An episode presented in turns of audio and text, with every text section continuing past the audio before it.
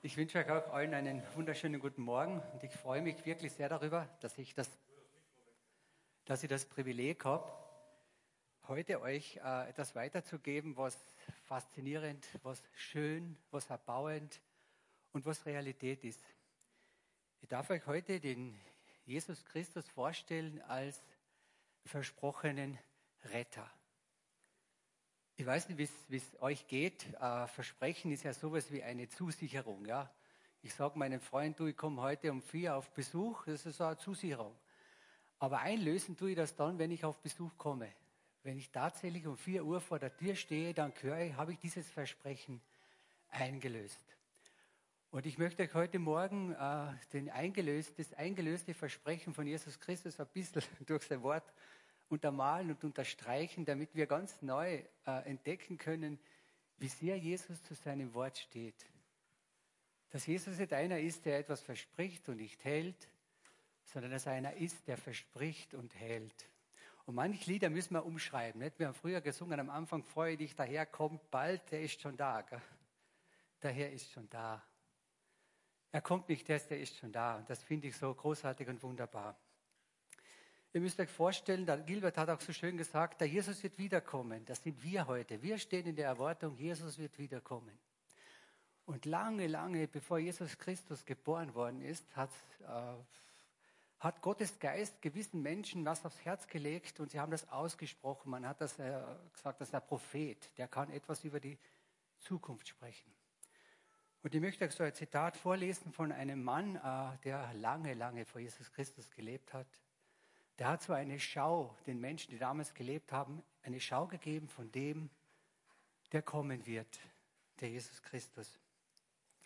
Ich möchte euch gern vorlesen. Ihr könnt es auch mitlesen, wenn ihr wollt. Es steht in Jesaja, in den Vers, äh, Jesaja 7. Da kommt diese Ankündigung in Vers 14, heißt es, Darum wird der Herr selbst ein Zeichen geben siehe, eine Jungfrau ist schwanger und wird einen Sohn gebären und wird ihm den Namen geben Immanuel. Und ich weiß nicht, gibt es jemanden, der da Immanuel heißt? Gibt es jemanden? Weiß jemand, was dieser Name bedeutet? Bitte? Gott ist mit uns. Könnt ihr vorstellen, der Jesaja hat gesagt, es wird einer kommen, der ist mit uns. Manche Übersetzungen sagen, er ist einer von uns. Er ist so einer, der ist ganz mit uns. Und dieses Kind hat auch Charaktereigenschaften. Wenn man ein bisschen weiterlesen im Jesaja, ich bin begeistert von diesen, von diesen Worten. Äh, Im Kapitel 9 geht es dann weiter. Da heißt es,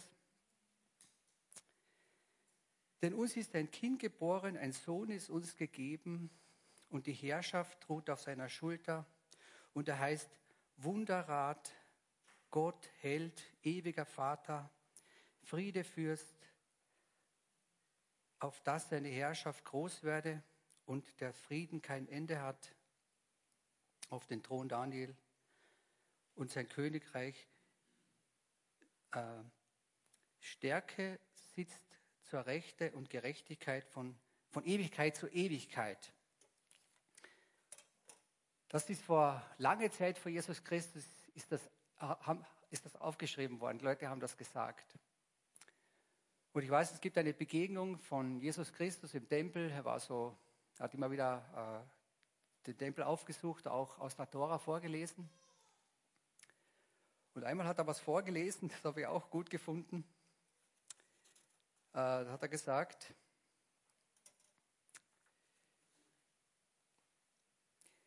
Der steht im Lukas 4, Vers 18, der Geist des Herrn ist auf mir, weil er mich gesandt hat, zu verkündigen das Evangelium den Armen.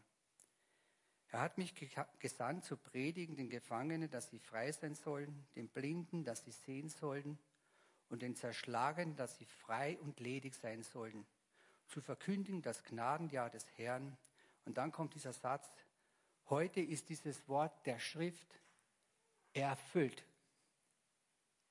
erfüllt. Ich war so begeistert darüber, dass Jesus gesagt hat, versteht jetzt, Mit mein Kommen und mein Wirken ist das, was angekündigt ist, erfüllt. Ich bin das. Ich bin der Friedefürst. Ich bin der wunderbare Ratgeber. Er ist es. Und ich weiß nicht, wie, wie, ob wir das begreifen können, was mit Jesus Christus geschehen ist. Wir schreiben das Jahr 2019. Wie geht es weiter?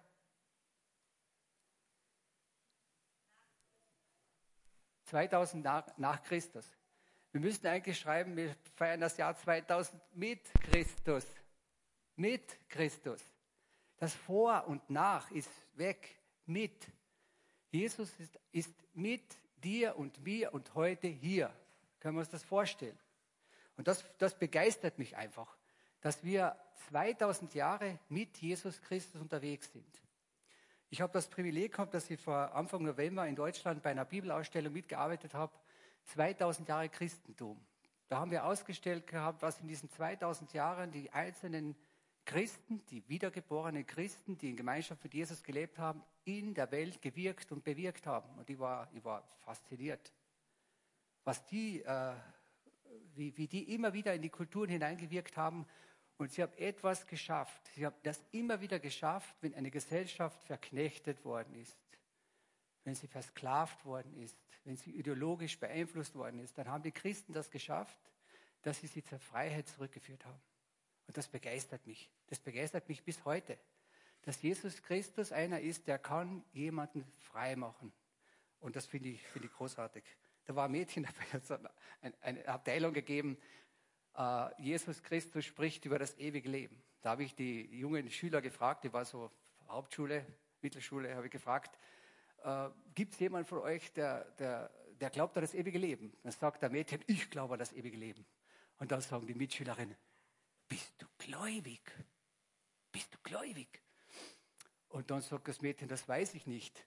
Aber ich habe so viel Energie, dass ich mir nicht vorstellen kann, dass das nach dem Leben aus ist. habe ich gesagt, das ist auch eine gute Theorie. Gefällt mir auch gut. Und, das, und, und ähm, ich weiß nicht, ob wir, ob wir das begreifen, dass in Christus äh, ist, äh, ist Gott den Menschen auf eine einzigartige Weise begegnet. Es hat viele gegeben, die vor Jesus waren und die bei Jesus gesprochen haben. Aber mit Jesus hat, ist etwas geschehen, das hat es vorher noch nicht gegeben. Und zwar, Gott ist auf eine Ebene gekommen, dass man mit ihm direkt Kontakt aufnehmen kann. Direkt, so richtig direkt. Und das, das begeistert mich. Und Jesus hat gesagt, ich bin gekommen, um eine neue Zeitepoche einzuleiten.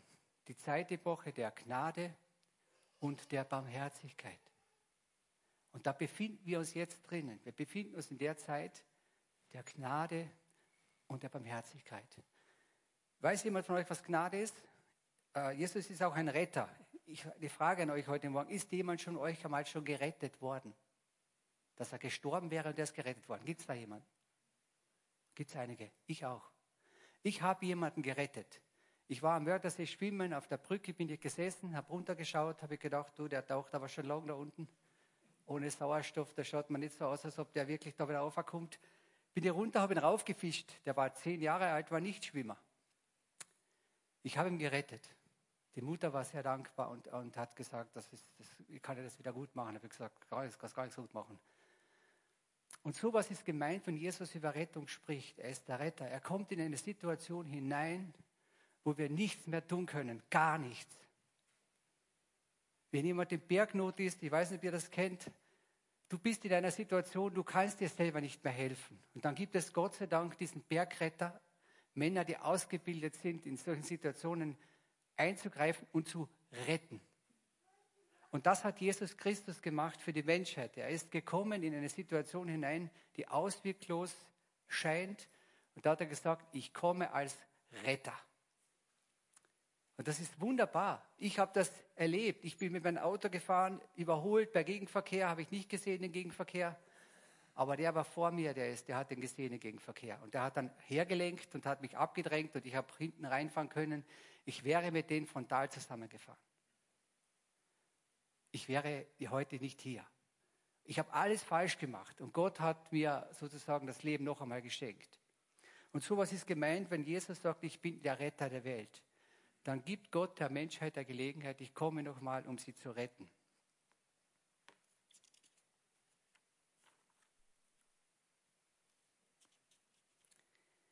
Ich finde es so faszinierend, dass Jesus Christus Charakterzüge hat wie Liebe, Barmherzigkeit, Treue, Gnade, Güte und so weiter. Ich weiß nicht, ob du Sehnsucht hast nach diesen Werten. Ich denke, wir alle haben Sehnsucht nach diesen Werten. Und Jesus ist das. Er ist der, der uns diesen Frieden, diese Liebe, diese Barmherzigkeit, diese Güte geben kann. Er beschreibt das in Johannes, wie der Vater in mir und ich in dir, so sollen auch sie in uns sein und die Welt erkennen, dass du mich gesandt hast. Das sind wir Christen. Wenn jemand dich anschaut auf der Straße, wirst du sagen, wen sieht er? Wen sieht er? Hoffentlich. Na, nicht so schwächel, jetzt kommt was. Wen sieht er? Jawohl, ja bitte nicht so, bitte. Habt Angst oder was? Haben die Liebe in uns, braucht keine Angst haben. Das ist der Auftrag von uns. Wir sollten das hoffentlich sein. Und wenn du es nicht bist, dann bist du am Weg. Dann sagst du, ich bin am Weg. Ich habe ihn noch nicht ganz erfasst, aber ich bin am Weg. Es hat einen Theologen gegeben aus der Schweiz, der hat gesagt, das Auffälligste der Christen in Europa ist ihre Unauffälligkeit. Verstehen wir das? Wir sind das Licht der Welt. Er ist nicht mehr da. Und Jesus hat gesagt, ich gehe weg, aber ich gebe euch einen Tröster. Was gibt bei uns von Tröster? Was ist das? Wissen Thomas, ne? Wissen Thomas. was hat der Geist von den Früchten? Friede, Liebe, Sanftmut, Geduld. Bitte? Selbstbeherrschung. Mit denen sind wir ausgestattet. Meine Frage an dich heute Morgen, glaubst du das? Glaubst du das? Wenn du es nicht glaubst, wie willst du leben? Wie willst du anwenden, wenn du selber nicht daran glaubst? Gott hat uns berufen, nicht die Oberrechthaber zu sein, sondern die Ober Liebhaber, wunderbar, wunderbar, das sind wir Christen. Wir sind die Oberliebhaber. Warum? Weil Jesus gesagt hat, so sehr hat Gott die Welt geliebt. Das müssen die Christen, die Menschen um uns herum erfassen. Wir sind Geliebte. Und weil wir Geliebte sind, können wir lieben. Aber nicht, weil wir so gut sind, sondern weil wir geliebt sind. Das gefällt mir bei Jesus sehr gut. Er sagt manchmal, wir sollen Barmherzigkeit üben, wie uns das widerfahren ist. Wir sollen die Liebe Gottes weitergeben, wie uns das widerfahren ist. Wir brauchen nicht besser sein, wie wir sind, aber das, was wir sind, das sollen wir sein. Und das finde ich großartig.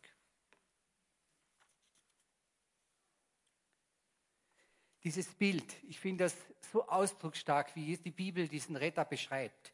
Jesus sagt, ich erzähle euch eine Geschichte. Ein Mann hatte 100 Schafe. Ein Schaf. 100 weniger. Eins ist 99. 99 sind noch da. Eins ist weg. Und dann sagt er, ich habe ein Problem. Ich muss das suchen gehen.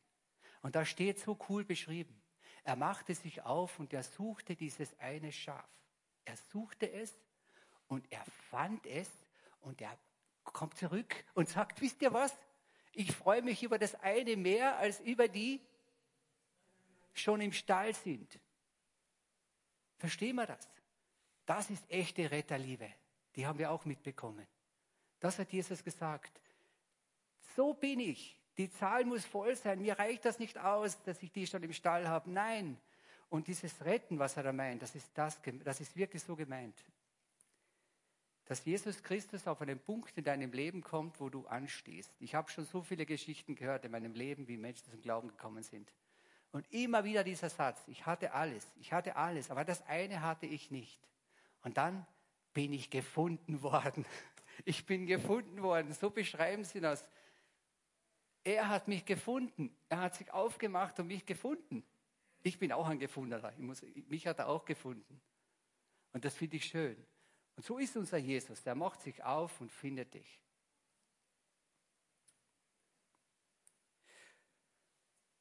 Und ich finde das so toll, auch die ersten Jünger, die ersten Apostel, wie sehr sie darum gekämpft haben, dass diese Botschaft von Jesus Christus, dass in voller Kraft und in voller Dimension weitergegeben wird.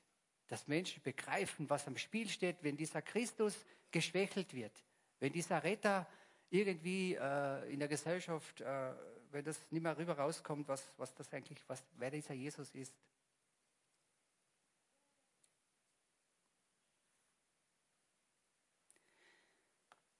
Ich finde es so faszinierend an der Apostelgeschichte, dass, äh, dass Jesus gesagt hat, ihr müsst ein bisschen warten. Ihr dürft so nicht gleich loslegen, ihr müsst ein bisschen warten.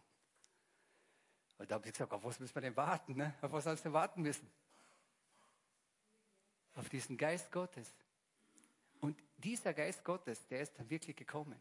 Und er hat die Menschen erneuert. Und das Wort ist so schön. Der heißt Heiliger Geist. Heiliger Geist. Das ist ein Geist, der ist rein.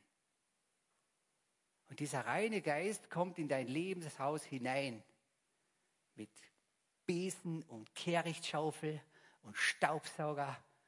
Und dann fängt er an zu arbeiten. Bei jedem was anders. Bei jedem was anders. Und diese Aufgabe ist nur, uns zu reinigen, und zwar so zu reinigen, dass wir dem Bild von Christus entsprechen. Und das macht dieser Heilige Geist. Der deckt auf, ich weiß nicht, ob du das kennst, der deckt auf und dann wird er das klar und dann gehst du auf die Knie und sagst, Jesus, danke, danke für diese Offenbarung. Aber hilf. Und dieser Heilige Geist, finde ich, der ist so ein Geschenk, das Gott uns den gegeben hat. Ich war als Kind auf den Kirchen gesessen, habe ich gedacht, da oben hast du gesehen, die Bilder und dieser komische Schein da oben. Ne? Und wie ich dann gläubig geworden bin, habe ich gedacht, das ist ein gutes Bild. Das ist wirklich so. Da kommen Gedanken des Lichts in dein Leben. Da wird alles klarer und reiner und schöner. Und das finde ich, find ich großartig.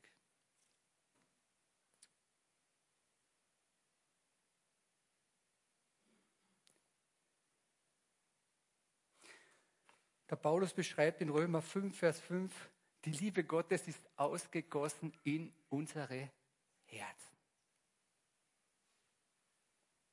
Glauben wir das? Glauben wir das? Wenn wir das wirklich glauben, dann können wir das leben. Und dann werden die Leute uns das spüren, dass wir etwas bekommen haben, aber nicht, beschreibt er das vorher auch, aus Gnade seid ihr Seele geworden, durch den Glauben. Und das nicht aus Werken, auf das sich niemand rühme. Wir können uns nicht selber retten, aber Jesus hat uns gerettet und uns geschenkt den Geist Gottes, der uns befähigt, anderes Leben zu leben.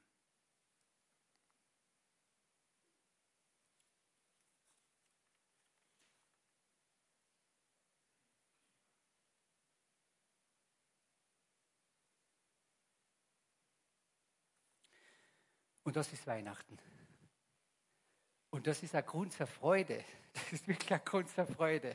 Wir müssen das begreifen. Das ist keine Trauerbotschaft, das ist eine frohe Botschaft. Wir Christen sind Menschen, die können etwas weitergeben, was einzigartig ist. Da hat Gott hat was vorgesehen. Da kommt einer, der kommt in unser Leben rein und Immanuel, er geht mit uns, er begleitet uns, er unterstützt uns, er reinigt uns, er befähigt uns.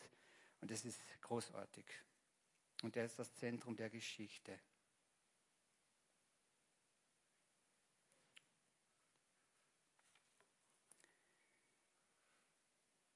Ja, ich kann euch nur ermutigen. Weihnachten ist mehr als wie gut essen, gute Gemeinschaft, sondern Weihnachten ist eine Erinnerung, wie wenn ich verlobt bin und da kommt jemand und sagt so, er will mich heiraten. Ne? Ich habe schon so viele kennengelernt, die waren verlobt. Weil du denen gesagt hast, du bist verheiratet, dann gesagt, na, ich bin noch nicht verheiratet, aber, aber verlobt bin ich schon. Aber die Vorfreude ist schon da. Die strahlen über das ganze Gesicht und die freuen sich voll. Und sowas ist da gemeint. Sowas ist da gemeint, dass ich sagen kann, kann ich mir darüber freuen, dass ich ein gerettetes Kind bin. Dass ich von Gott angenommen bin, geliebt, gesegnet, geführt, geleitet, begleitet. Auch in schwierigen Situationen ist Gott dabei. Das finde ich wunderbar. Ja, ich hoffe, ich habe euch ein bisschen begeistern können und ermutigen können, dass Weihnachten wirklich eine Freude, ein Fest der Freude ist und der Zuversicht und des Trostes und dass wir gerettet sind. Ihr müsst euch vorstellen, das ist so das Gefühl. Ich kann mich so gut erinnern, ich war mit Hans-Peter mal unterwegs auf der Gerlitzen und dann ist da der Nebel gekommen. Und ich habe, da war der Hans-Peter und ich war da und ich habe ihn nicht mehr gesehen.